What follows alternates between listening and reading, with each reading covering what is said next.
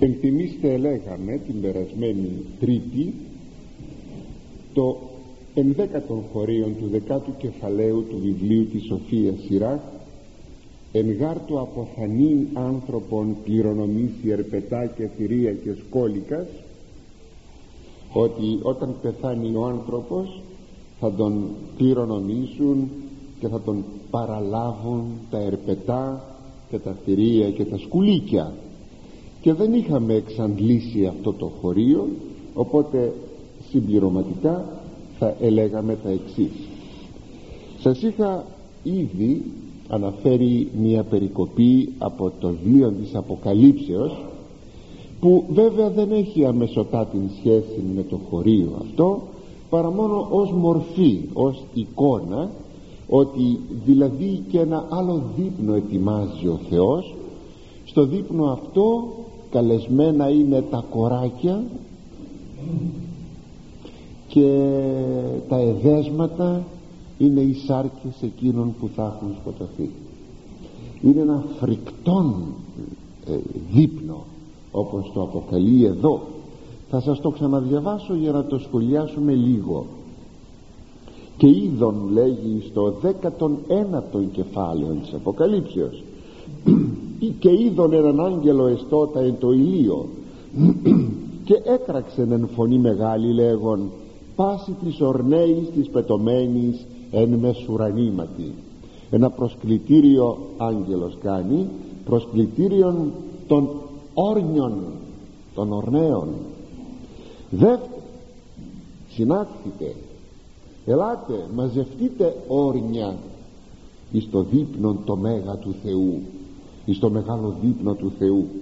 Ή να φάγετε για να φάτε σάρκας βασιλέων και σάρκας χιλιάρχων και σάρκας ισχυρών και σάρκας ελευθέρονται και δούλων και μικρών και μεγάλων και πάντα τα όρνεα εχορτάστησαν εκ των σαρκών αυτών.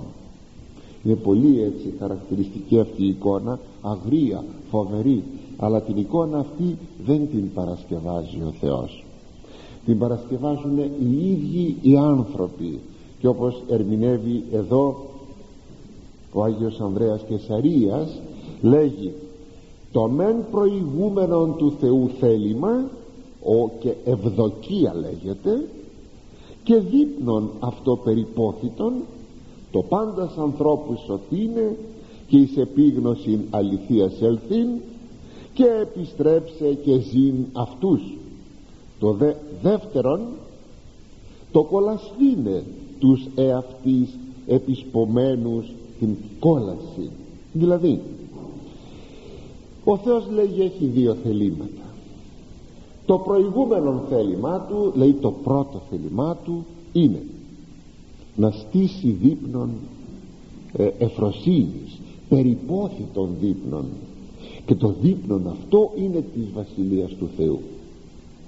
Είναι εκείνο που λέγει το βιβλίο των παροιμιών ελάτε όταν ετοίμασε η ενυπόστατο Σοφία το δείπνο της ελάτε λέγει να γευθείτε από τα δικά μου εδέσματα και το λέγει αυτό εν, εν, εν υψηλό κηρύγματι. Πόσο θα μπορούσε να πει κανείς για αυτό το υψηλό κήρυγμα. Διότι ε, είναι υψηλό με μεγάλη φωνή αλλά και διότι είναι κήρυγμα περιοπής και διότι ακόμα είναι μήνυμα του ουρανού και διότι ακόμα περιέχει την βουλή του Θεού και ούτω καθεξής. Όπως θα λέγαμε υψηλή ποίηση έτσι θα λέγαμε εδώ και υψηλόν κήρυγμα με τα υψηλού κηρύγματος. Έχει πολλές σημασίες αυτό το υψηλόν κήρυγμα. Σας είπα όχι μόνο η δυνατή φωνή αλλά και καλεί τους ανθρώπους. Αυτό είναι το πρώτερο θέλημα του Θεού.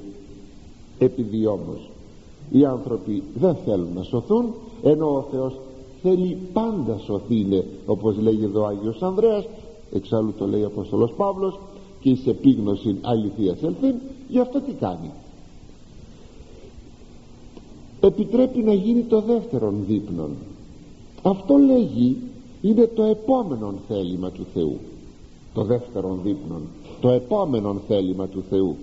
Ποιο; Το κολαστήνε τους εαυτής επισπομένους στην κόλαση να τιμωρηθούν εκείνοι που επισύρουν την κόλαση επάνω τους. Με άλλα λόγια είναι η καταστροφή που δημιουργεί ο άνθρωπος τον εαυτόν του γιατί δεν θέλει να πλησιάσει ε, το Θεό στο μεγάλο αυτό δείπνο της βασιλείας του. Ύστερα είναι κάτι που το ζούμε παρότι αυτό είναι μια εσχατολογική θέση αλλά σας είπα είναι κάτι που το ζούμε διότι αυτό το παρασκευάζουμε δυστυχώς διαρκώς μέσα στην ιστορία. Δηλαδή με τα ίδια μας τα χέρια ε, σκοτώνουμε τον εαυτό μας όχι μόνο με, τις πολέμ, με τους πολέμους αλλά και με τον τρόπο του λεγόμενου δυτικού πολιτισμού που τον έχουμε αναπτύξει και ο οποίος στην πραγματικότητα σκοτώνει τον άνθρωπο. Δεν υπάρχει πια καμία αμφιβολία γι' αυτό. Ίσως παλιότερα αυτό να μην μπορούσε να γίνει δεκτόν. Πως μπορεί δηλαδή ο τεχνικός δυτικός πολιτισμός και ο πνευματικός δυτικός πολιτισμός δεν είναι μόνο ο τεχνικός είναι και ο πνευματικός πολιτισμός γιατί η ουσία η βάση του πνευματικού πολιτισμού της Δύσεως αν το θέλετε είναι, είναι η αθεία. Είναι το, η επανάληψη του προπατορικού αμαρτήματος. Είναι η καλλιέργεια του ανθρωπίνου λόγου. Και εκεί είναι η καταστροφή είναι το δηλητήριο και εκεί. Και έτσι ο ίδιος ο άνθρωπος παρασκευάζει το δείπνον των ορνέων του Θεού. Διότι στείλει πολέμους ακαταστασίες και ο ίδιος σκοτώνεται. Αλλά σημειώνει και ο Ισαΐας για να επανέλθουμε στην, στο νόημα του χωρίου που είπαμε κατέβει λέγει ποιος; Εκείνος που θα ήθελε να μακριά από το Θεό. Εις άδου η δόξα σου η πολλή εφροσύνη σου θυμηθείτε τον πλούσιον εκείνον της παραβολής ότι, ότι το λέει εφρενόμενος καθημέραν λαμπρός. Έτρωγε έπινε ευοχήτο και ήρθε η μέρα που πέθανε. Απέθανε και τάφη λέγει με μια υψηλή ηρωνία εκεί ο Κύριος που περιγράφει ο Ευαγγελιστής Λουκάς. Υψηλή ηρωνία διότι ο εφρενόμενος καθημέραν λαμπρός απέθανε και τάφη τίποτε άλλο. Εκεί τελείωσε εκεί τελείωσε. Και υποκάτω στους τρόσους εις λέει ο Ισαΐας. Από κάτω από το σώμα σου θα στρωθεί το σάπισμα και το κατάλημά σου από πάνω τα σκουλίκια. Λοιπόν βέβαια θα λέγαμε ότι όλοι όταν θα πεθάνουμε και εγώ και εσείς και εσείς και εγώ όλοι θα γίνουμε κατάβρωμα καταφάγωμα των σκουλικιών. Δεν τίθεται θέμα ποιον δεν έφαγαν τα σκουλίκια και ποιος δεν έλειωσε δεν εσάπησε. Ή ακόμη αν η αγάπη του Θεού δεν ξέρω επέτρεπε ε, να μην τα φούμε αλλά να μας φάνε τα όρνια. Και αυτό δεν ξέρετε σε κάποια ανώμαλη εποχή ανώμαλη κατάσταση να γίνει σφαγή αλληλοσφαγή καμιά φορά που το ξέρετε να, μείνουν, να μείνουμε άταφοι και να μας φάνε τα κοράκια. Δεν το ξέρουμε αυτό. Ή έτσι ή αλλιώς το θέμα είναι ότι θα γίνομαι κατάβρωμα καταφάγωμα όλων αυτών. Είναι αυτή η αδύρυτος θα λέγαμε η ακαταμάχητος πραγματικότης. Αλλά τότε το χωρίο τι έρχεται να μας πει. Έρχεται να μας πει ότι δεν πρέπει να υπερηφανευόμαστε δεν πρέπει να κολλάμε τον εαυτό μας στον κόσμο αυτόν. Πρέπει να ζούμε ταπεινά να ζούμε άγια. Γιατί ο παρόν αιών δεν είναι η τελική μας κατοικία αλλά η βασιλεία του Θεού. Και δεν έχει σημασία πως θα κινηθούμε μες στον τάφο ή εκτός τάφου. Σημασία έχει θα γίνει η Ανάσταση των νεκρών. Αυτό έχει σημασία αλλά εάν κανείς όμως ε, ζει υπερήφανα τότε του υποδεικνύεται η εικόνα των σκουλικιών. Αν το θέλετε είναι μια παιδαγωγική εικόνα για εκείνον ο οποίος θα ήθελε να σηκώνει κεφάλι στη ζωή του και να νομίζει ότι είναι κάτι. Γι' αυτό ακριβώς και ο Άγιος Ιωάννης ο Δαμασκηνός ο συνθέτης αυτών των θαυμασίων ε, τροπαρίων των νεκροσύμων τον λέγει των ευλογηταρίων έρχεται και καλεί τον άνθρωπο να δει ποια είναι αυτή η πραγματικότητα. Των ζώντα άνθρωπων ποια είναι η πραγματικότητα.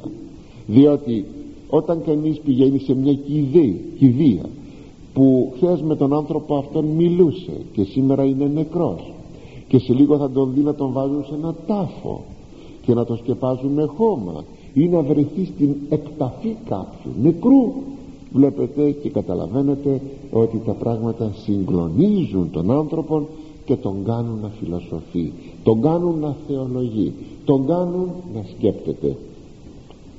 Και ερχόμεθα εις τον επόμενο στίχον των δωδέκατων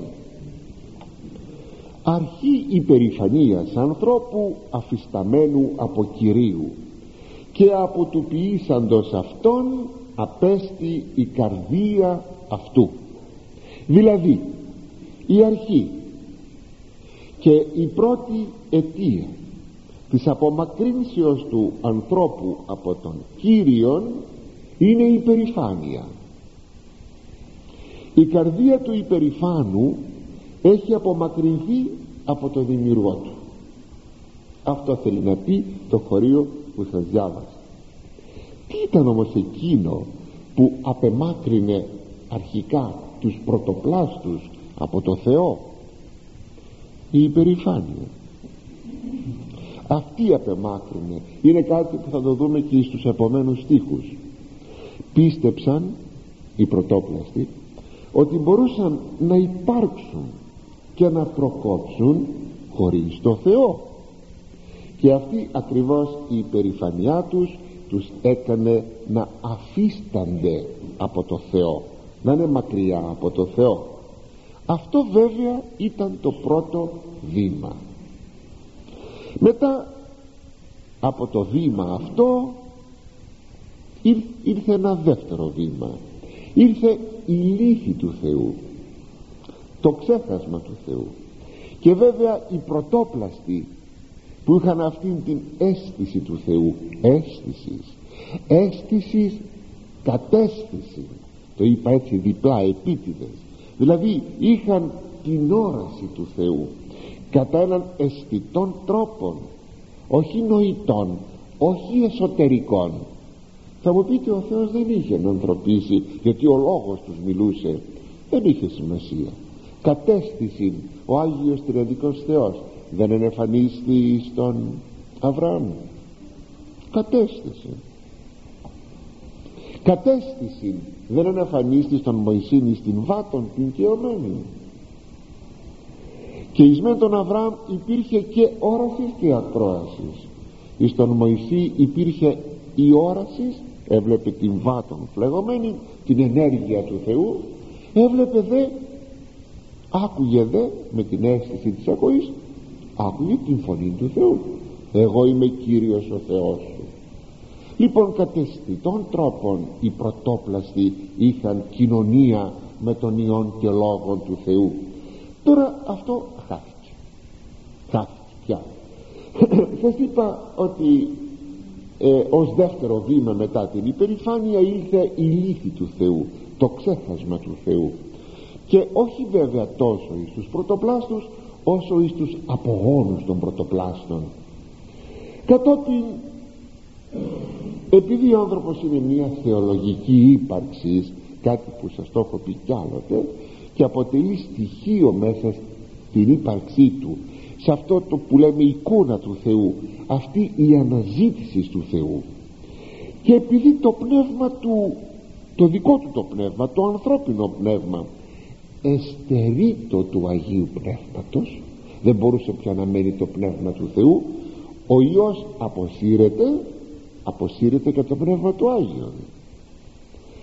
Έτσι ο άνθρωπος ενόμισε για Θεό ό,τι έβλεπε μπροστά του. Αυτό σας είπα συνέβη στους απογόνους των πρωτοπλάστων όχι στον Αδάμ. Έτσι γεννήθηκε η δολολατρία έκανε Θεό ό,τι έβλεπε. Αν κάτι το έβλεπε πιο δυνατό βεβαίως όλα είναι δυνατά μέσα στην φύση ε, από την ε, φοβερή θάλασσα το, τη φοβερή ύλη τα βουνά αλλά και την ενέργεια, τον κεραυνό τη θύελα όλα αυτά ε, τον τρόμαξαν των άνθρωπων και νόμισε ότι αυτά είναι ο Θεός. Και έτσι λοιπόν μετά από την λύθη του Θεού έρχεται η ειδωλολατρία εισαγωμένης όμως της ειδωλολατρίας εισήχθηκε η έκκληση των ηθών όπως θα ξέρετε ότι η ειδωλολατρία και έκκληση των ηθών είναι μαζί συμπορεύονται. Δηλαδή ε, μια κατάσταση που πια τα ήθη δηλαδή ο γραπτός νόμος του Θεού ο γραπτός ηθικός νόμος του Θεού άρχισε να ξεφτάει μέσα στον άνθρωπο γι' αυτό τι είπε ο Θεός όταν είδε τη γενεά του Νόε δεν θα μείνει το πνεύμα μου του Άγιον γιατί είναι σαρκικοί άνθρωποι. Δια το είναι αυτούς σάρκας. Δεν είπε ότι ειδωλολατρούν είπε ότι είναι σαρκικοί άνθρωποι. Είπε το αποτέλεσμα για να νοηθεί το αίτιο και το αίτιο είναι η ειδωλολατρία και το αποτέλεσμα είναι αυτό που σας είπα η έκκληση των ηθών.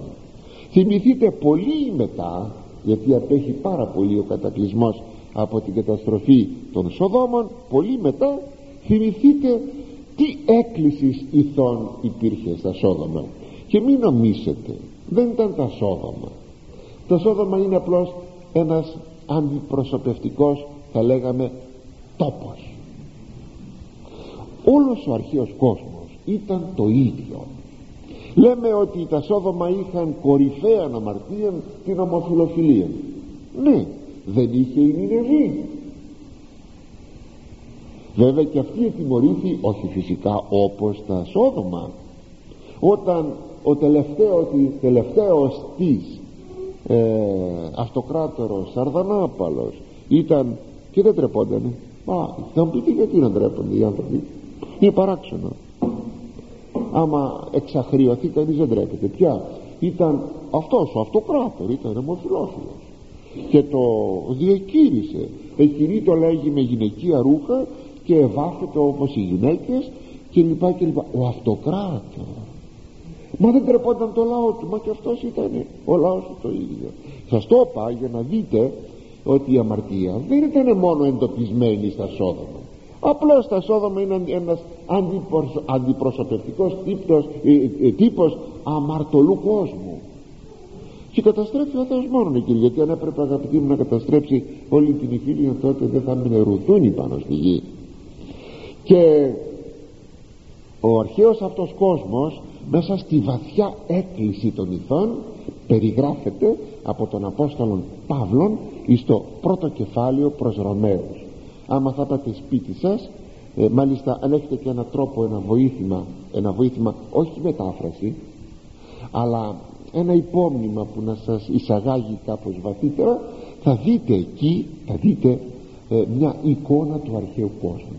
Και τι περιγράφει ο Απόστολος Παύλος. Βέβαια ότι ζούσε στην εποχή του. Αλλά ήταν η πραγματικότητα ή μετά τον Αδάμ η οποία πια πήγαινε από το κακό στο χειρότερο. Εκεί που λέει εκείνο το φοβερό η δε άρσενας δεν λέει άνδρες γι' αυτό σας έχετε ένα βοήθημα ένα ένα υπόμνημα δεν λέει άνδρες γιατί ο Ανήρ είναι τίτλος τιμητικός ε, υποτιμητικά ομιλεί ο Απόστολος Παύλος και λέει η αρσενική σαν να λέμε για κάποιον άνθρωπο έρχεται ένας, ένας αρσενικός όχι ένας άνδρας.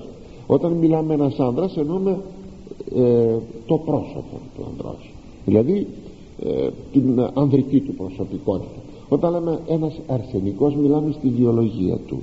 Μιλάμε πια σε καταλαβαίνετε να μην κάνω πιο πολύ ανάλυση. Ε, όπως δεν λέμε μια γυναίκα αλλά μια θηλυκιά κάτι έτσι. Και δεν το λέγω εγώ το λέει και για τις γυναίκες αυτό πως τον Παύλος. Έτε γαρθίλιε λέει έτε δηλαδή αλφαγιώτα λέει το άρθρο έτε και οι γυναίκες αλλά δεν λέει γυναίκες λέει φίλοι και οι θηλυκές των όπως και οι αρσενικοί των και αναφέρεται παρακαλώ εις των λεσβιασμών και την ομοφιλοφιλία. Αυτός είναι ο αρχαίος κόσμος. Έκκλησης. Έκκλησης των ηθών. Γιατί φεύγει ο άνθρωπος μακριά από το Θεό. Είναι ένα αποτέλεσμα. Ακόμα αγαπητοί βλέπουμε ότι πια ο κόσμος φτάνει σε ένα ε, αποκορύφημα πια και φτάνει σε εκείνο που λέμε στο μη περαιτέρω. Έφτασε στο χείλος του δρόμου και η ανθρωπότητα ήταν έτοιμη πια να πεθάνει. Δηλαδή να αυτοκαταστραφεί. Αυτό δεν το χαρακτηρίζω εγώ πολλοί το έχουν χαρακτηρίσει όχι μόνο χριστιανοί οι πατέρες της εκκλησίας μας το έχουν χαρακτηρίσει και διανοούμενοι το ποια ήταν η εποχή τον καιρό που ήρθε ο Χριστός ο Χριστός ήλθε. Ήλθε τότε που ήταν έτοιμη η ανθρωπότητα να πεθάνει. Ήλθε ο Υιός του Θεού και έβαλε το χέρι του ε, στον άνθρωπο που είναι η εικόνα του. Είναι πολύ ωραίο θα το επαναλάβω αυτό. Έβαλε ο Υιός του Θεού ήρθε να βρει τον άνθρωπο που είχε βάλει στον άνθρωπο την εικόνα του και το χέρι του. Πότε; Χουν λαβών από τη γης. Αφού πήρε λέει χώμα ποιος πήρε το χώμα; Ο πατήρ. Είπε μεν ο Θεός και βέβαια και ο πατήρ δημιουργεί και ο Υιός δημιουργεί και το Πνεύμα το Άγιο δημιουργεί. Δεν απουσιάζει ποτέ από κάποια ενέργεια θεϊκή ποτέ δεν απουσιάζουν τα άλλα δύο πρόσωπα. Αλλά ποιος όμως ήδη ενεργεί; Ο Υιός. Χουν λαβών. Ποιος; Ποιήσομεν αλλά ο Θεός. Εδώ υπενήσεται όχι μόνο τον έναν Άγιον Τριαδικών Θεών αλλά και το ένα πρόσωπο το οποίο ενεργεί κατ' εντολή του Πατρός. Ποιος είναι; Ο Υιός χουν λαβών από τις γης. Και όπως ωραιότατα λέγεται από τους πατέρες ο Υιός έβαλε όχι μόνο την εικόνα του αλλά και το χέρι του επάνω εις αυτόν τον ταλέπορον άνθρωπον έβαλε και το χέρι του να δει κανένας τι καταπληκτικό πράγμα. Ενώ για όλα τα άλλα τα δημιουργήματα είπε ο Θεός και γίνονται είπε ο Θεός να γίνει το φως και έγινε το φως. Είπε ο Θεός βλαστησά το η γη βοτάνιν χόρτου και βλάστησε η γη βοτάνιν χόρτου και ούτω καθεξής. Εδώ έχουμε όμως μια ιδιαίτερα δημιουργική πράξη. Και λέγει τώρα ωραιότατα στην, δεκάτη, στην έκτη κατοικησή του ο Άγιος Κύριλλος Ιεροσολύμας βλέπεις εκ πόσου μεγέθους που κατεληλήθασιν. Λέει πιο πάνω μερικά που να σας τα μεταφέρω όλα. Βλέπεις λέει τι κατρακύλισμα έπαθαν οι άνθρωποι από πού ξέπεσαν και πού κατήντησαν μη τι άρα μάτιν Υιός Θεού κατήλθεν εξ ουρανού ή είναι το τυλικού τον τραύμα θεραπεύσει. Μήπως λέει Ματέος ήρθε από τον ουρανό ο Υιός του Θεού για να θεραπεύσει ένα τόσο μεγάλο τραύμα; Μη τι μάτιν ήρθεν ο Υιός ή να ο πατήρ επίγνωστη. Γιατί ήρθε ο Υιός; Για να γίνει γνωστός ο πατέρας θα το δείτε πως το λέει παρακάτω πολύ ωραία. Ματέος λοιπόν ήρθε ο Υιός του Θεού. Επέγνος τι, επίης, τι εκκίνησεν εκ δεξιών θρόνων κατελθύν τον μονογενή. Καταλαβαίνεις λέει γνωρίζεις νιώθεις τι είναι εκείνο που εκκίνησε τον Υιόν εκ δεξιών του πατρός να κατέλθει εις την γην τι πατήρ κατεφρονήτων έδιον διορθώσοντα την πλάνη. Ο πατήρ κατεφρονείτο.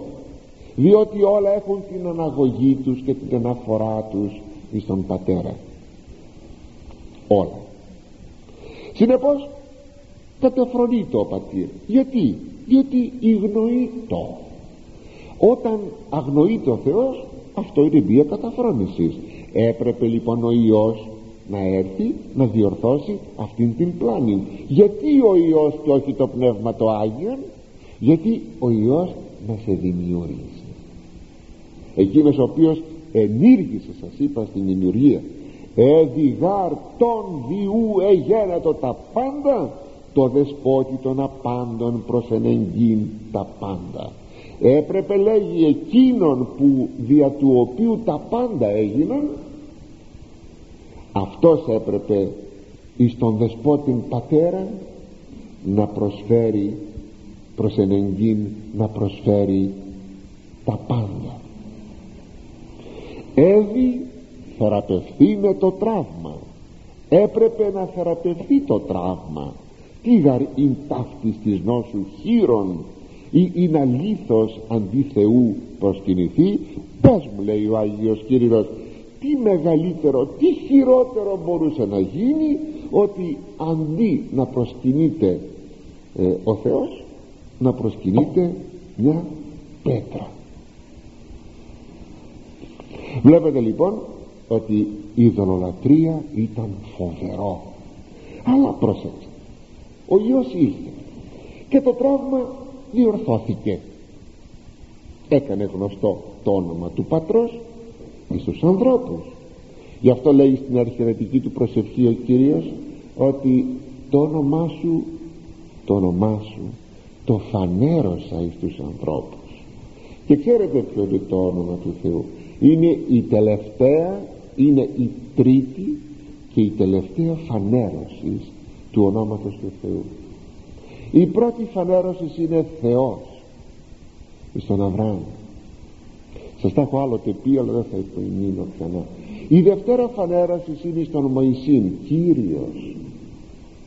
Και η τρίτη φανέρωση και τελεία και τελευταία είναι από τον Υιόν τον ανθρωπίσαντα σου φανέρωσα το όνομά σου. Ποιο είναι το όνομά σου; Το λέει το καταμπατιόν στο τέλος που τελειώνει και το όλο το Ευαγγέλιο. Θα βαπτίζεται λέει στο όνομα δεν λέει στα ονόματα εις το όνομα του Πατρός και του Υιού και του Αγίου Πνεύματος. Αυτό είναι το τελευταίο όνομα του Θεού το οποίο θα είναι και το όνομά του εις, την, εις τους αιώνας των αιώνων. Πατήρ Υιός και Άγιον Πνεύμα είναι το πρώτο όνομα του Θεού. Έτσι ήλθε ο Υιός εθεράπευσε το τραύμα έκανε γνωστόν των Θεών εις τους ανθρώπους. Οι αιώνες περνούσαν και στο χώρο της πίστεως άρχισαν να φυτρώνουν τα ζυζάνια. Φύτρωνε η υπερηφάνεια. Εκείνη που έριξε τον Αδάμ εκείνη που αμεμάκρυνε από τον Θεό τον Αδάμ και μπήκαν όλα αυτά τα κακά που είπαμε προηγουμένως. Θα δούμε ίσως την ερχομένη φορά τι άλλα κακά μπήκαν μέσα στην ανθρωπότητα από την υπερηφάνεια πάλι ξεκινώντας από τον Αδάμ. Έτσι η υπερηφάνεια αγαπητοί μου μετά Χριστόν τώρα που μπήκε στους χριστιανούς που έχουν τη γνώση του Θεού εγέννησε την αίρεση. Τι είναι η αίρεση; Πάντα σας έχω πει έτσι με δύο σύντομα λόγια είναι η λογική ερμηνεία του δόγματος. Να προσπαθώ να ερμηνεύσω με λογικών ανθρώπινων λογικών δόγμα ε, με τη λογική μου να ερμηνεύσω το δόγμα αυτό που αποκαλύπτεται. Δηλαδή ο Θεός είναι τριαδικός το μυαλό μου δεν το καταλαβαίνει αυτό. Πως έχω μία ουσία τρία πρόσωπα και αρχίζω να υπηνοώ διαφόρους τρόπους. Είναι εκείνα τα οποία επενόησε ο Σαβέλιος εκείνα τα οποία επενόησε ο Άριος ο Μακεδόνιος και το καθεξής. Όλοι αυτοί τι ήθελαν ξέρετε τι ήθελαν ήθελαν να περισσώσουν δίθεν την αξία του Θεού ότι ο Θεός είναι ένας επειδή δεν κατανοούσαν αυτό το, τα τρία πρόσωπα. Δεν το κατανοούσαν. Μα δεν μπορεί να κατανοηθεί είναι μυστήριο είναι το πιο βαθύ μυστήριο επειδή λοιπόν προσπαθούσαν με τη λογική τους να το καταλάβουν και δεν το καταλάβαιναν το αποτέλεσμα ή το ή το στο τέλος να αρνηθούν τον Θεό. Έτσι αρνείται ο Άριος Φερρυπίν των Ιών ή αρνείται ο Μακεδόνιος το Πνεύμα του Άγιον και ούτω καθεξής. Ακόμα η αίρεσης έχει και προεκτάσεις. Γι' αυτό πρέπει να προσέχουμε πάρα πολύ την αίρεση. Όχι μόνο γιατί η αίρεση δεν προσφέρει ορθή λατρεία στον Θεό αλλά εισαγάγει και νοθευμένη πνευματική ζωή. Πάβει πια να είναι η ζωή πνευματική ζωή του Αγίου Πνεύματος όταν μπει η αίρεση αλλά και κάτι ακόμα. Και η παρουσία του κόσμου πάντα στους χριστιανούς διότι δεν έγινε αυτομάτως ο κόσμος χριστιανικός αλλά έγινε το διαρκώς χριστιανικός άρχισε να επιδρά εις τους πίστους που αναζητούσαν αντί της υπακοής εις το Ευαγγέλιο αναζητούσαν τις ευχαριστήσεις του κόσμου των πολιτισμών την φιλοσοφία όλα αυτά που λέγαμε. Και βέβαια όλα αυτά δεν ήταν παρά μία μορφή βαριά. Ε, μορφή υπερηφανίας. Έτσι βλέπουμε ότι αρχίζει πάλι η αποστασία. Αρχίζει πάλι η αποστασία. Όπως ε, στάθηκε μακριά από τον Θεό ο Αδάμ. Έχουμε πάλι λοιπόν το φαινόμενο της αποστασίας με την αλλαγή τώρα που έκαναμε στα μαγνητόφωνα επιτρέψατε μου να σας πω ε, κάτι που είναι μια εξήγηση των όσων σας λέω. Ίσως πείτε ότι θα, τι θα μας χρειάζονται όλα αυτά. Μην ξεχνάτε ότι όπως η ιστορία χρειάζεται για να ξέρουμε πού βαδίζουμε έτσι και η ιστορία της πίστεώς μας μας χρειάζεται για να ξέρουμε πού βαδίζουμε. Και όχι μόνο αυτό αλλά και για να χαρακτηρίζουμε κάτι που έρχεται. Μην ξεχνάτε ότι όταν βρισκόμεθα σε ένα καινούριο πάντα φαινόμενο θα ήταν πολύ φοβερό για τους χριστιανούς να μην μπορούν να το χαρακτηρίσουν. Λέμε το φαινόμενο της αθείας. Τι πράγμα είναι αυτό; Τι πράγμα είναι; Αν λοιπόν δεν ξέρουμε την ιστορία του πράγματος και τον χαρακτηρισμό του αντιλαμβάνεστε ότι πελαγώνουμε και κινδυνεύουμε να πάθουμε ζημία. Ενώ έτσι όταν ξέρουμε τι είναι το κάθε πράγμα τι είναι αυτό, τι είναι εκείνο, τι είναι εκείνο ξέρουμε να περπατάμε να το πω έτσι κατ' επιστήμη. Με την ευρία έννοια της λέξης. Με γνώση. Με θεογνωσία περπατάμε. Γι' αυτό τα λέμε αυτά. Μην περιμένετε πάντα αγαπητοί μου να ακούτε πράγματα τα οποία θα μπορούσαν να διορθώσουν το βίο μας. Είναι σαν να λέει κανείς ότι έχω μεν έναν δρόμο να βαδίσω αλλά δεν έχω μαζί μου πηξίδα. Αλλά η παρουσία της πηξίδας είναι θεμελιώδους σημασίας. Γιατί αλλιώτικα μπορεί να είμαι υγιής μπορεί να έχω φαρδί δρόμο μπορεί ωραία να έχω εφόδια αλλά έχω τον κίνδυνο να χάσω τον δρόμο μου και να πλανηθώ. Ενώ η πηξίδα θα με βοηθήσει. Έτσι και εδώ ε, όλα αυτά αποτελούν πηξίδα. Η γνώση της ιστορίας της πίστεώς μας η γνώση του Θεού. Και συνεχίζουμε είπαμε ότι άρχισε δυστυχώς πάλι μετά Χριστόν παρά την διόρθωση του τραύματος άρχισε πάλι η αποστασία. Αυτή έφερε με τη σειρά της την ειδωλολατρία αν διαβάσετε βέβαια την ε, ιστορία θα λέγαμε του ευρωπαϊκού πνεύματος. Ε, θα δείτε πόσο ξαναγύρισε πάλι η ειδωλολατρία και εδώ στην Ελλάδα και στην Ευρώπη γιατί εμείς ανήκουμε στην Ευρώπη και λοιπά όλα αυτά δείχνουν πόσο έχουμε φύγει. Και αυτά τυπώθηκαν θα λέγαμε στην τέχνη μας στον τρόπο της, της σκέψεώς μας ακόμα και στον τρόπο της ζωής μας. Όλα αυτά και στον τρόπο της ζωής μας ε, όλα αυτά δεν είναι τίποτε άλλο παρά, παρά προϊόντα της αποστασίας και της υδρολατρίας δείχνει δηλαδή σε ποιο βαθμό η Εκκλησία έχει εκοσμικευθεί. Λέμε, το έχετε ακούσει πολλές φορές ότι η Δυτική Εκκλησία έχει πια ολότελα εκοσμικευθεί. Τι σημαίνει αυτό; Έφυγε, ξέφυγε, πάει. Εκοσμικεύτηκε. Σας έχω πει κι άλλη μια φορά θα το πω γιατί το θέμα είναι πάντα επίκαιρο εφόσον γίνονται οικουμενιστικές προσπάθειες ότι δεν είναι οι κάποιες διαφορές μόνον το υπογραμμίζω μόνον που θα μπορούσαν να βλάψουν την εκκλησία μας μια, να βλάψει μια τέτοια ένωση. Δεν είναι μόνον οι διαφορές οι δογματικές. Βεβαίως από τις οποίες απορρέει η γνησία πνευματική ζωή δεν μπορούμε να έχουμε ορθόδοξον πνευματικότητα εάν δεν έχουμε ορθόδοξον πίστη. Αυτό είναι γεγονός αλλά είναι κάτι παραπέρα. Ή αν θέλετε το ίδιο αυτό που ήδη σας το είπα αλλά να το κάνω λίγο πιο λιανά. Η Δυτική Εκκλησία εκοσμικεύθηκε σκέπτεται πλέον τελείως κοσμικά.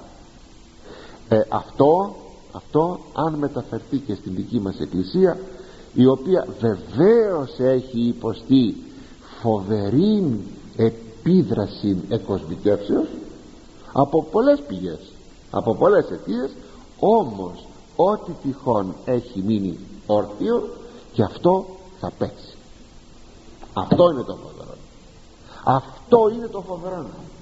Έτσι που να λέγει κανένας δεν θα ήθελα ποτέ να δεχθώ την ένωση της Εκκλησίας μας με την Ρώμη κατά δυστυχίαν αλλά αυτή είναι η πραγματικότητα. Και σας το λέγω χωρίς πάθος. Δεν το λέγω γιατί κανείς αντιπαθεί ότι όχι αυτή είναι η πραγματικότητα. Γι' αυτό αγαπητοί μου ας προσέχουμε.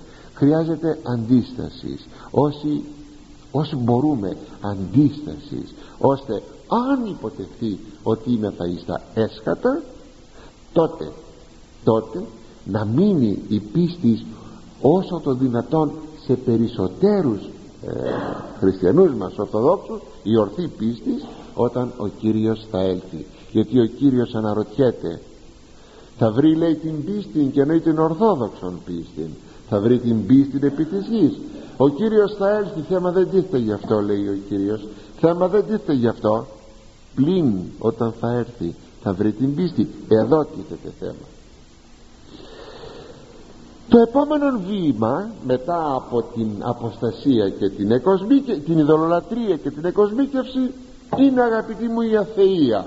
Τι βλέπετε; Κάτι μάλιστα οι μεγαλύτεροι άνθρωποι ποτέ τους δεν είχαν συναντήσει την αθεία η οποία αρχίζει να γίνεται ξέχυλη. Βέβαια μπορεί να τη βρεις στα σαλόνια.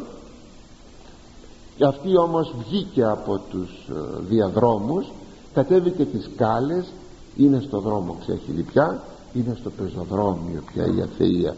Η αθεία σαν φαινόμενον των διανοουμένων έγινε πια φαινόμενον και του τελευταίου ανθρώπου. Το φαινόμενο της αθείας σήμερα ο τελευταίος φοιτητής ή ο τελευταίος μαθητής σου λέγει ότι είναι άθεος. Κάτι το οποίο δεν υπήρχε λίγο παλιότερα.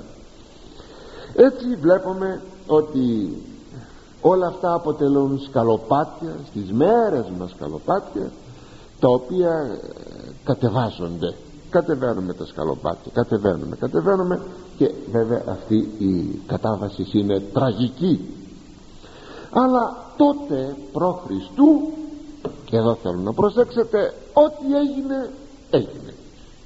Έμελε όμως να έλθει η απολύτρωση στο πρόσωπο του Ιησού Χριστού.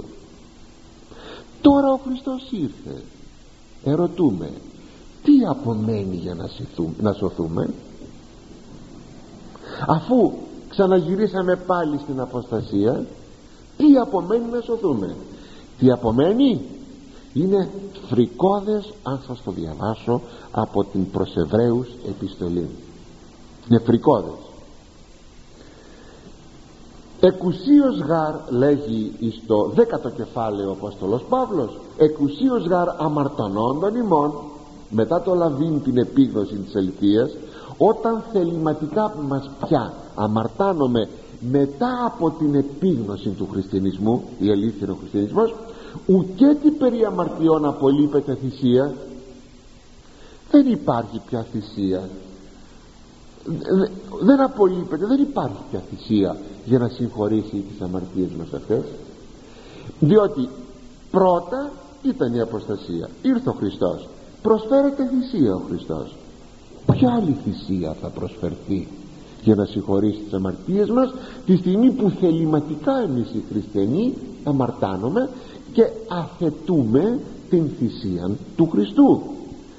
Φοβερά δε της εκδοχή κρίσεως και πυρός ζήλος εστί μέλλοντας τους υπεναντίους. Γιατί λέγει τι μένει; Ε, μένει να περιμένουμε την κρίση την φοβεράν κρίση και το σφοδρόν πυρ που μέλει να καταφάει τους αντιτιθεμένους. Δεν υπάρχει πια άλλη θυσία τέλειωσε εφάπαξε αυτό ήταν. Αθετήσας της κάνει σύγκριση τώρα Απόστολος με την παλιά αθέτηση του νόμου και την αθέτηση του Ιησού Χριστού. Αθετήσαστη στον νόμο Μωυσέως χωρίς εκτιρμόν αποθνίσκη όταν κάποιος αθετούσε τον Μωσαϊκό νόμο χωρίς λύπη χωρίς εκτιρμούς έπρεπε να πεθάνει. Πόσο δοκείτε χείρονος αξιοθήσετε τιμωρίας πόσο νομίζετε α, ε, χειροτέρας τιμωρίας θα υποστεί ποιος ο τον Υιόν του Θεού καταπατήσας και το αίμα της Διαθήκης κοινών υγισάμενος ενώ υγιάστη και το πνεύμα της χάριτος ενυβρίσας πόση μεγαλύτερη τιμωρία έχει εκείνος ο οποίος λέγει τον Υιόν του Θεού τον κατεπάτησε το αίμα της Διαθήκης του Χριστού το αίμα εκείνο που επεκύρωσε την Καινή Διαθήκη αυτό λέγει το θεώρησε υγισάμενος κοινών το θεώρησε κοινών δηλαδή τίποτα, τίποτα. ότι είναι το αίμα ενός τραγιού άλλο τόσο είναι και το αίμα ενός του Ιησού Χριστού. Τίποτα. Κοινών αίμα ενώ υγιάστη με το οποίο αίμα έχει αγιαστεί και ήρθε και το πνεύμα της χάριτος αυτόν αλλά το οποίο όμως ενήβρισε το έχει υβρίσει. Ποια είναι η τιμωρία και τελειώνει την περικοπή του Απόστολος Παύλος φοβερόν το εμπεσίν ισχύρας Θεού ζώντος. Είναι φοβερό πράγμα να πέσει κανείς στα χέρια του ζωντανού Θεού. Το ακούσατε αγαπητοί μου θα επιμείνω άλλη μια φορά. Δεν υπάρχει τίποτε άλλο για να σωθείς. Έριξε και λες ότι δεν πιστεύω στον Ιησού Χριστόν και συνεπώς δηλαδή στη ανθρωπίνη του φύση και λες ότι θες να εξομολογηθείς παράδειγμα. Μα δυνάμει τίνος θα τύχει συγχωρήσεως. Ακούστε σας παρακαλώ. Ακούστε γιατί είναι μια, μια αντιφατικότητα φοβερή.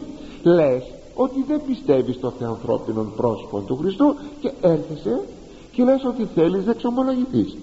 Δυνάμει τίνος θα δεχθείς την άφεση των αμαρτιών σου. Δυνάμει του θεανθρωπίνου προσώπου του Ιησού Χριστού. Εάν αυτό λοιπόν το αθετείς τότε δεν έχεις άφεση αμαρτιών. Για να μάθετε όταν κάποτε θεράπευσε εκείνον τον παραλυτικό ο Κύριος και είπαν οι Φαρισαίοι για τους οποίους ο λόγος λίγο πιο κάτω να δείτε οι οποίοι δεν πίστεψαν γιατί και αυτοί ενήβρισαν και κατεπάτησαν τον Ιησού Χριστόν. Για να μάθετε λέει ότι ο Υιός του ανθρώπου έχει την εξουσία επί τη γης να αφήνει αμαρτίες. Εγώ δηλαδή ο Θεός που έγινε άνθρωπος γιατί είπαν αυτοί μόνος ο Θεός αφήνει αμαρτίες ναι μόνος ο Θεός ορθά το παρατηρείτε. Αλλά όταν ο Θεός γίνεται άνθρωπος τότε έχει το δικαίωμα έχει την εξουσία. Να συγχωρεί αμαρτίες. Πως λοιπόν αγαπητέ μου λες ότι θέλεις να συγχωρηθούν οι αμαρτίες σου τη στιγμή που δεν πιστεύεις; Άλλο πράγμα εάν περνάει κάποιος έναν πειρασμό προσέξτε με σας παρακαλώ για να μην φτάσουμε σε μια απογοήτευση. Άλλο πράγμα εάν περνάει σε από κάποιον πειρασμό ότι ε, έρθει το πειρασμός του δημιουργεί μια αμφιβολία και θέλει να την υπερνικήσει αυτή την αμφισβήτηση την αμφιβολία. Αυτό είναι άλλο πράγμα.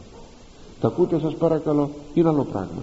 Κι άλλο εάν κανείς συνειδητά και σταθερά λέγει ότι δεν πιστεύει στο θεανθρώπινο πρόσωπο του Χριστού τι μένει; Ύστερα από όλα αυτά που διαβάσαμε θα μου πείτε μόνη η μετάνοια.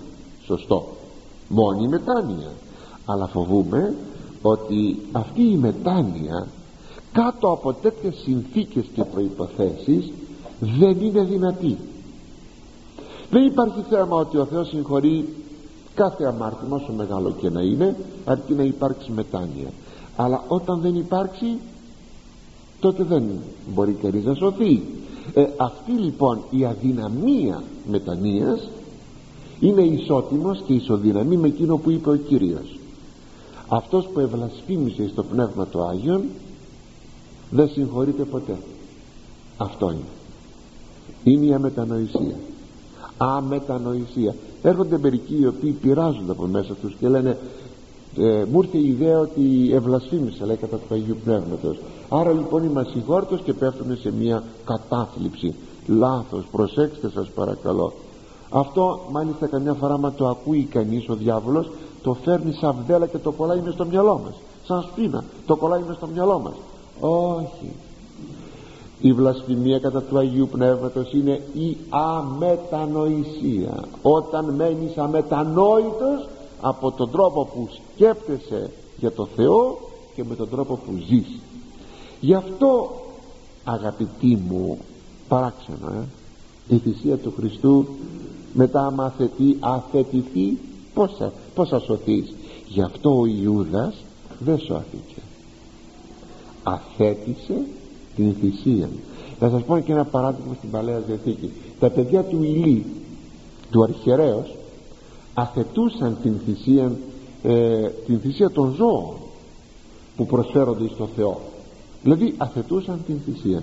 Πήγαιναν είναι στο Αλφα Βασιλειών αυτά που σας λέω ε, πήγαιναν και ζητούσαν από το χέρι ενός ε, ιερέως που είχε ε, ας πούμε, την ευθύνη των θυσιών ε, να πάρουν κρέατα όχι μετά την θυσία που επιτέλους μετά τη θυσία ήταν δικά τους. Όλα δικά τους. Που να τρως κρέας. Άφανα κρέατα. Όχι. Θέλαμε, θέλανε πριν τη θυσία και θέλαν, θέλαν εκλεκτά μέρη από το σώμα του ζώου έλεγε εκεί ο υπηρετών ο διακονών ιερεύς αυτό είναι αμαρτία διότι ζητάτε τη θυσία πριν από την, την προσφορά. Όπως ακριβώς ε, είναι σπερινός ας πούμε τώρα και αύριο έχουμε λειτουργία και φέρνει κάποιος πρόσφορα ναι γυναίκα φέρει το, ένα πρόσφορο. Έχουμε πολλά πρόσφορα και δίνουμε το πρόσφορο αυτό αυτής της γυναίκας που το έφερε το δίνουμε σε έναν άνθρωπο ή το παίρνουμε σπίτι μας να το φάμε. Ξέρετε πόσο μεγάλη αμαρτία είναι αυτό; Είναι η ίδια σαν και αυτή που σας περιγράφω τόση ώρα θα λειτουργηθεί. Θα προσφερθεί στο Θεό και μετά όλα τα πρόσφορα είναι αδελφέ μου δικά σου. Αλλά δεν μπορείς να δώσεις πρόσφορο.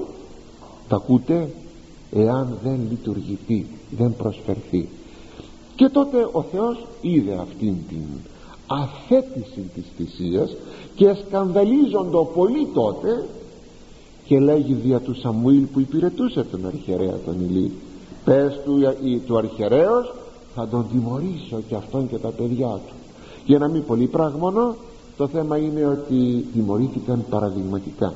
Έγινε ένας πόλεμος με τους Φιλιστέους τα δυο του παιδιά ε, που κάναν αυτή την, ε, την λαδιά επιτρέψατε μου. Επιτρέπετε μου κάτι τέτοιες λέξεις σας παρακαλώ. Μπορώ να βρω καλύτερες αλλά θέλω έτσι καμιά φορά να είναι πιο κτυπητές σκοτώθηκαν και οι δύο στον πόλεμο με τον Φιλιστέων. Το είπε ο Θεός. Σκοτώθηκαν και οι δύο. Μάλιστα για να νικήσουν είχαν πάρει μαζί τους την Κιβωτό όπως ακριβώς πολλές φορές αθετούμε το αίμα του Χριστού και βάζουμε πολλές φορές αυτό ένα σταυρουδάκι στο αυτοκίνητό μας και νομίζουμε ότι αυτό θα μας σώσει. Θα σε σώσει εφόσον δεν αθετείς το πρόσωπο του Ιησού Χριστού.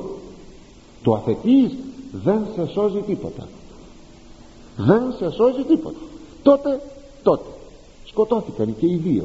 Παρότι πήραν την Κίβωτο και η Κίβωτος μάλιστα για να τιμωρηθεί και όλος ο λαός γιατί υπήρχαν και άλλες αμαρτίες ε, εχμαλωτίστηκε από τους, ε, από τους Φιλιστέους όταν το έμαθε η γυναίκα του ενός εκ των φωνευθέντων των ιών του από τα παιδιά του Ηλί αυτή ήταν έτοιμη να γεννήσει. Μόλις το άκουσε ότι σκοτώθηκε ο άνδρας της στον πόλεμο ε, γέννησε πρόωρα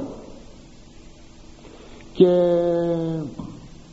επειδή ποιος ξέρει έπαθε μια φοβερή λέει αιμορραγία και πέθανε και αυτή όταν το έμαθε ο Ηλίο αρχιερεύς ότι τα παιδιά του σκοτώθηκαν στον πόλεμο ήταν ηλικιωμένος πια άνθρωπος ήταν λέει σε ένα ανάκλυντρο ένα μικρό, έτσι, μικρό μια μικρή πολυθρονίτσα. Έπεσε πως έγινε έπεσε πίσω χτύπησε το κεφάλι του και σκοτώθηκε και αυτός.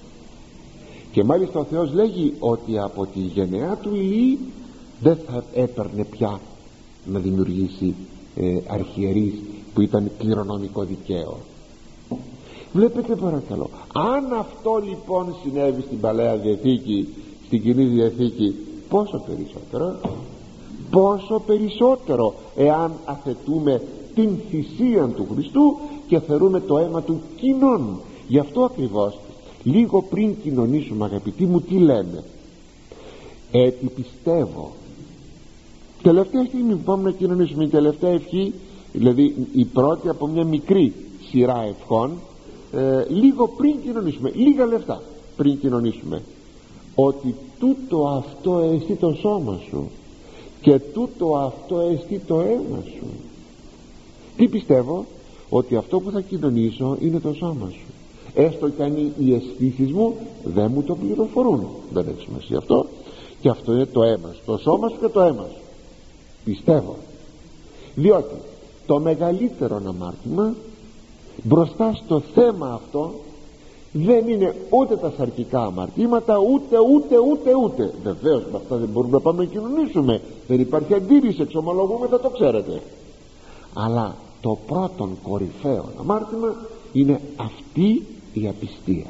Γι' αυτό λέμε με τα φόβου πίστεως και αγάπης προσέλθετε η αγάπη είναι κάτι που αφορά στο Θεό και τους ανθρώπους αλλά η πίστη είναι κάτι που αφορά στο Θεό.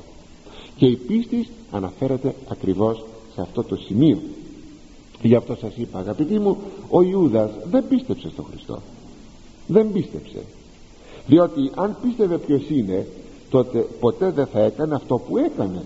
Και αν μετεμελήθη μετεμελήθη γιατί ήταν λόγος, λόγοι συναισθηματικοί μα εκεί ήρθε ε, εκείνη την ώρα του ήρθε μέχρι τότε δεν είχε αφιπνιστεί ότι το διδάσκαλό μου έναν σοφόν άνθρωπο έναν άγιον άνθρωπο όταν είπε ε, ότι ε, ήμαρτον λέει αίμα αθώου σας παρέδωκα αυτό όμως γιατί είχε τύψει αλλά δεν είχε πιστέψει ποιος είναι ο Χριστός.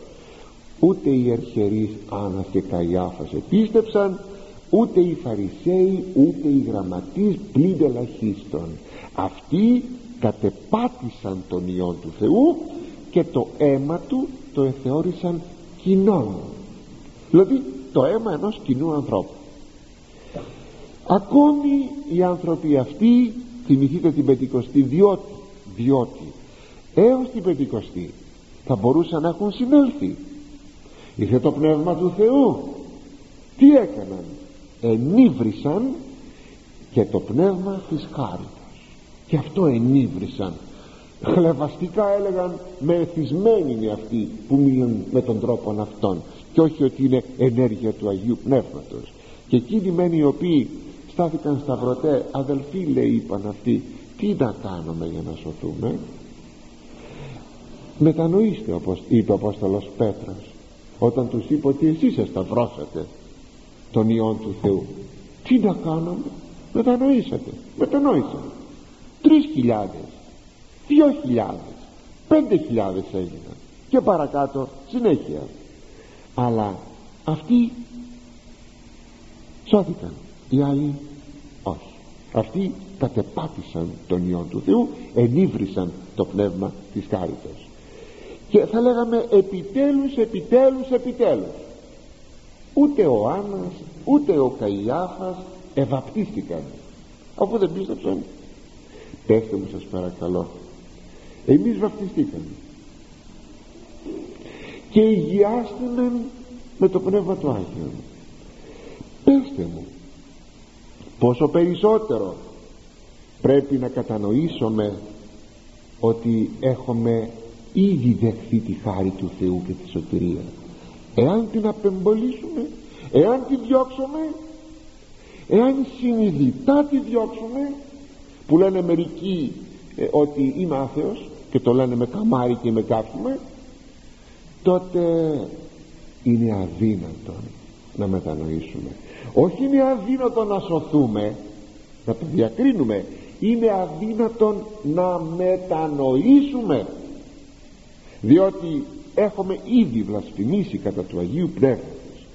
Μεγάλος λοιπόν αγαπητοί μου ο κίνδυνος όταν με τόση ελαφρότητα και επιπολαιότητα μπορούμε να μαρτάνουμε και να αφιστάμεθα του Κυρίου διότι όταν χρονίζει αυτή η απόστασή μας από τον Κύριο μπορεί να φτάσουμε εκεί. Μπορεί βέβαια κάποτε να μετανοήσουμε μπορεί όμως και να μην μπορούμε να μετανοήσουμε. Ξέρετε πόσοι πεθαίνουν χωρίς να μετανοήσουν; Ξέρετε πόσοι πεθαίνουν πόσοι πεθαίνουν που που ε, δεν θέλουν δεν ζητούν να εξομολογηθούν δεν το θέλουν ούτε να κοινωνήσουν. Ξέρετε ποιοι είναι αυτοί; Είναι εκείνοι που λέγανε άμα θα γεράσω θα μετανοήσω και αρνείται ο Θεός τη σωτηρία τους διότι νόμιζαν ότι μπορούν να παίζουν με το αίμα του Χριστού. Γι' αυτό το λόγο αγαπητοί για να κλείσω αυτό το χωρίον έχει θέσει εκείνο το οποίο λέγει ο Απόστολος Παύλος με τα φόβου και τρόμου κατεργαζόμενοι την ημών σωτηρία με φόβο και με τρόμο πρέπει να δουλεύουμε τη σωτηρία μας. Να λέμε Κύριε φύλαξέ με μη φτάσω σε καταστάσεις τέτοιες. Μην απομακρυνθώ μην αμαρτάνω για να μην αποδοκιμαστώ και ερχόμεθα στον επόμενο στίχο των 13 αρχή ότι η αρχή υπερηφανίας αμαρτία. Και ο κρατών αυτής εξομβρίσει βδέλιγμα δια τούτο παρεδόξασε Κύριος τα επαγωγάς και κατέστρεψαν εις τέλος αυτούς. Βλέπετε πόσο δύσκολο είναι το χωρίο ε, η γλώσσα. Δεν μπορεί κανείς να βγάλει πολύ εύκολα νόημα αν δεν έχει και τη μετάφραση. Γι' αυτό σας τη λέγω τη μετάφραση. Δηλαδή επειδή αρχή και πηγή κάθε αμαρτίας είναι η περηφάνεια ο εγωισμός εκείνος που κρατάει τον εγωισμό του θα ξεχύσει σαν βροχή εξομβρίσει. Προσέξτε όμβρος είναι η βροχή ο ιετός ο όμβρος η βροχή. Λοιπόν εξομβρίσει θα πει θα βγάλει σαν βροχή καταρακτώδη από μέσα του ε, βδελιρότητες και επειδή το βγάζει από μέσα το πω λίγο πιο κάτω θα ξερνάει βδελιρότητες γι' αυτό ο Κύριος θα του αποστείλει λέει συνέχεια τρομερές τιμωρίες και θα τον καταστρέψει εξ ολοκλήρου. Κάθε λοιπόν αμαρτία βλέπουμε εδώ με σαφήνεια ότι έχει πηγή της στην υπερηφάνεια. Ναι η υπερηφάνεια αγαπητοί μου προσέξτε είναι και χρονικά και ποιοτικά η αρχή της αμαρτίας. Και χρονικά και ποιοτικά. Γιατί; Γιατί πρωτοσυναντάται εις τον Αδάμ η υπερηφάνεια.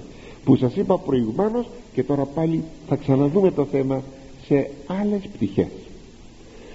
Ο Αδάμ και η Εύα για να δείτε πως από την υπερηφάνεια ε, θα λέγαμε σαν από πηγή ε, πηγάζουν όλες οι άλλες αμαρτίες. Ο Αδάμ και η Εύα όταν άκουσαν από το φίδι από το διάβολο την δυνατότητα της αυτοθεώσεως ότι μπορούν δηλαδή να θεωθούν μόνοι τους υπερηφανεύτηκαν και ελισμόνησαν τον Θεό ή αν θέλετε και τον παραθεώρησαν τον παραμέρισαν τον Θεό και πράγματι εδώ βλέπουμε ότι η πρώτη αμαρτία μετά από την αίσθηση της περηφανίας είναι η απιστία.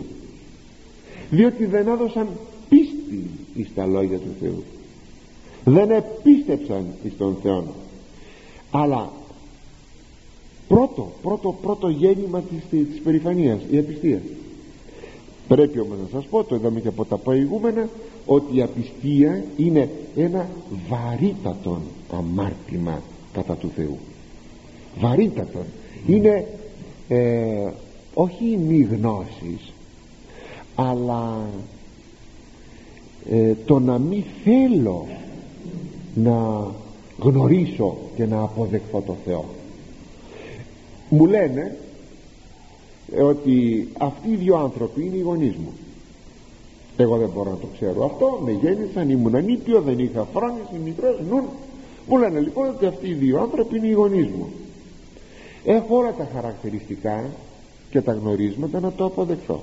Τους μοιάζω καταπληκτικά. Ε, όλα τα στοιχεία δι' αυτής περιπτώσει που έπρεπε να δεχτώ ότι αυτή είναι η γονείς μου. Και εγώ λέγω δεν τους αναγνωρίζω οι γονείς μου δεν τους θέλω. Ή μεγαλώνω μέσα στο σπίτι μου ε, αποδέχομαι τους γονείς μου κάποια στιγμή όμως λέω δεν σας αναγνωρίζω. Δεν έχω καμία σχέση μαζί σας αυτό θα πει απιστία. Όχι άγνοια αλλά μη παραδοχή του Θεού.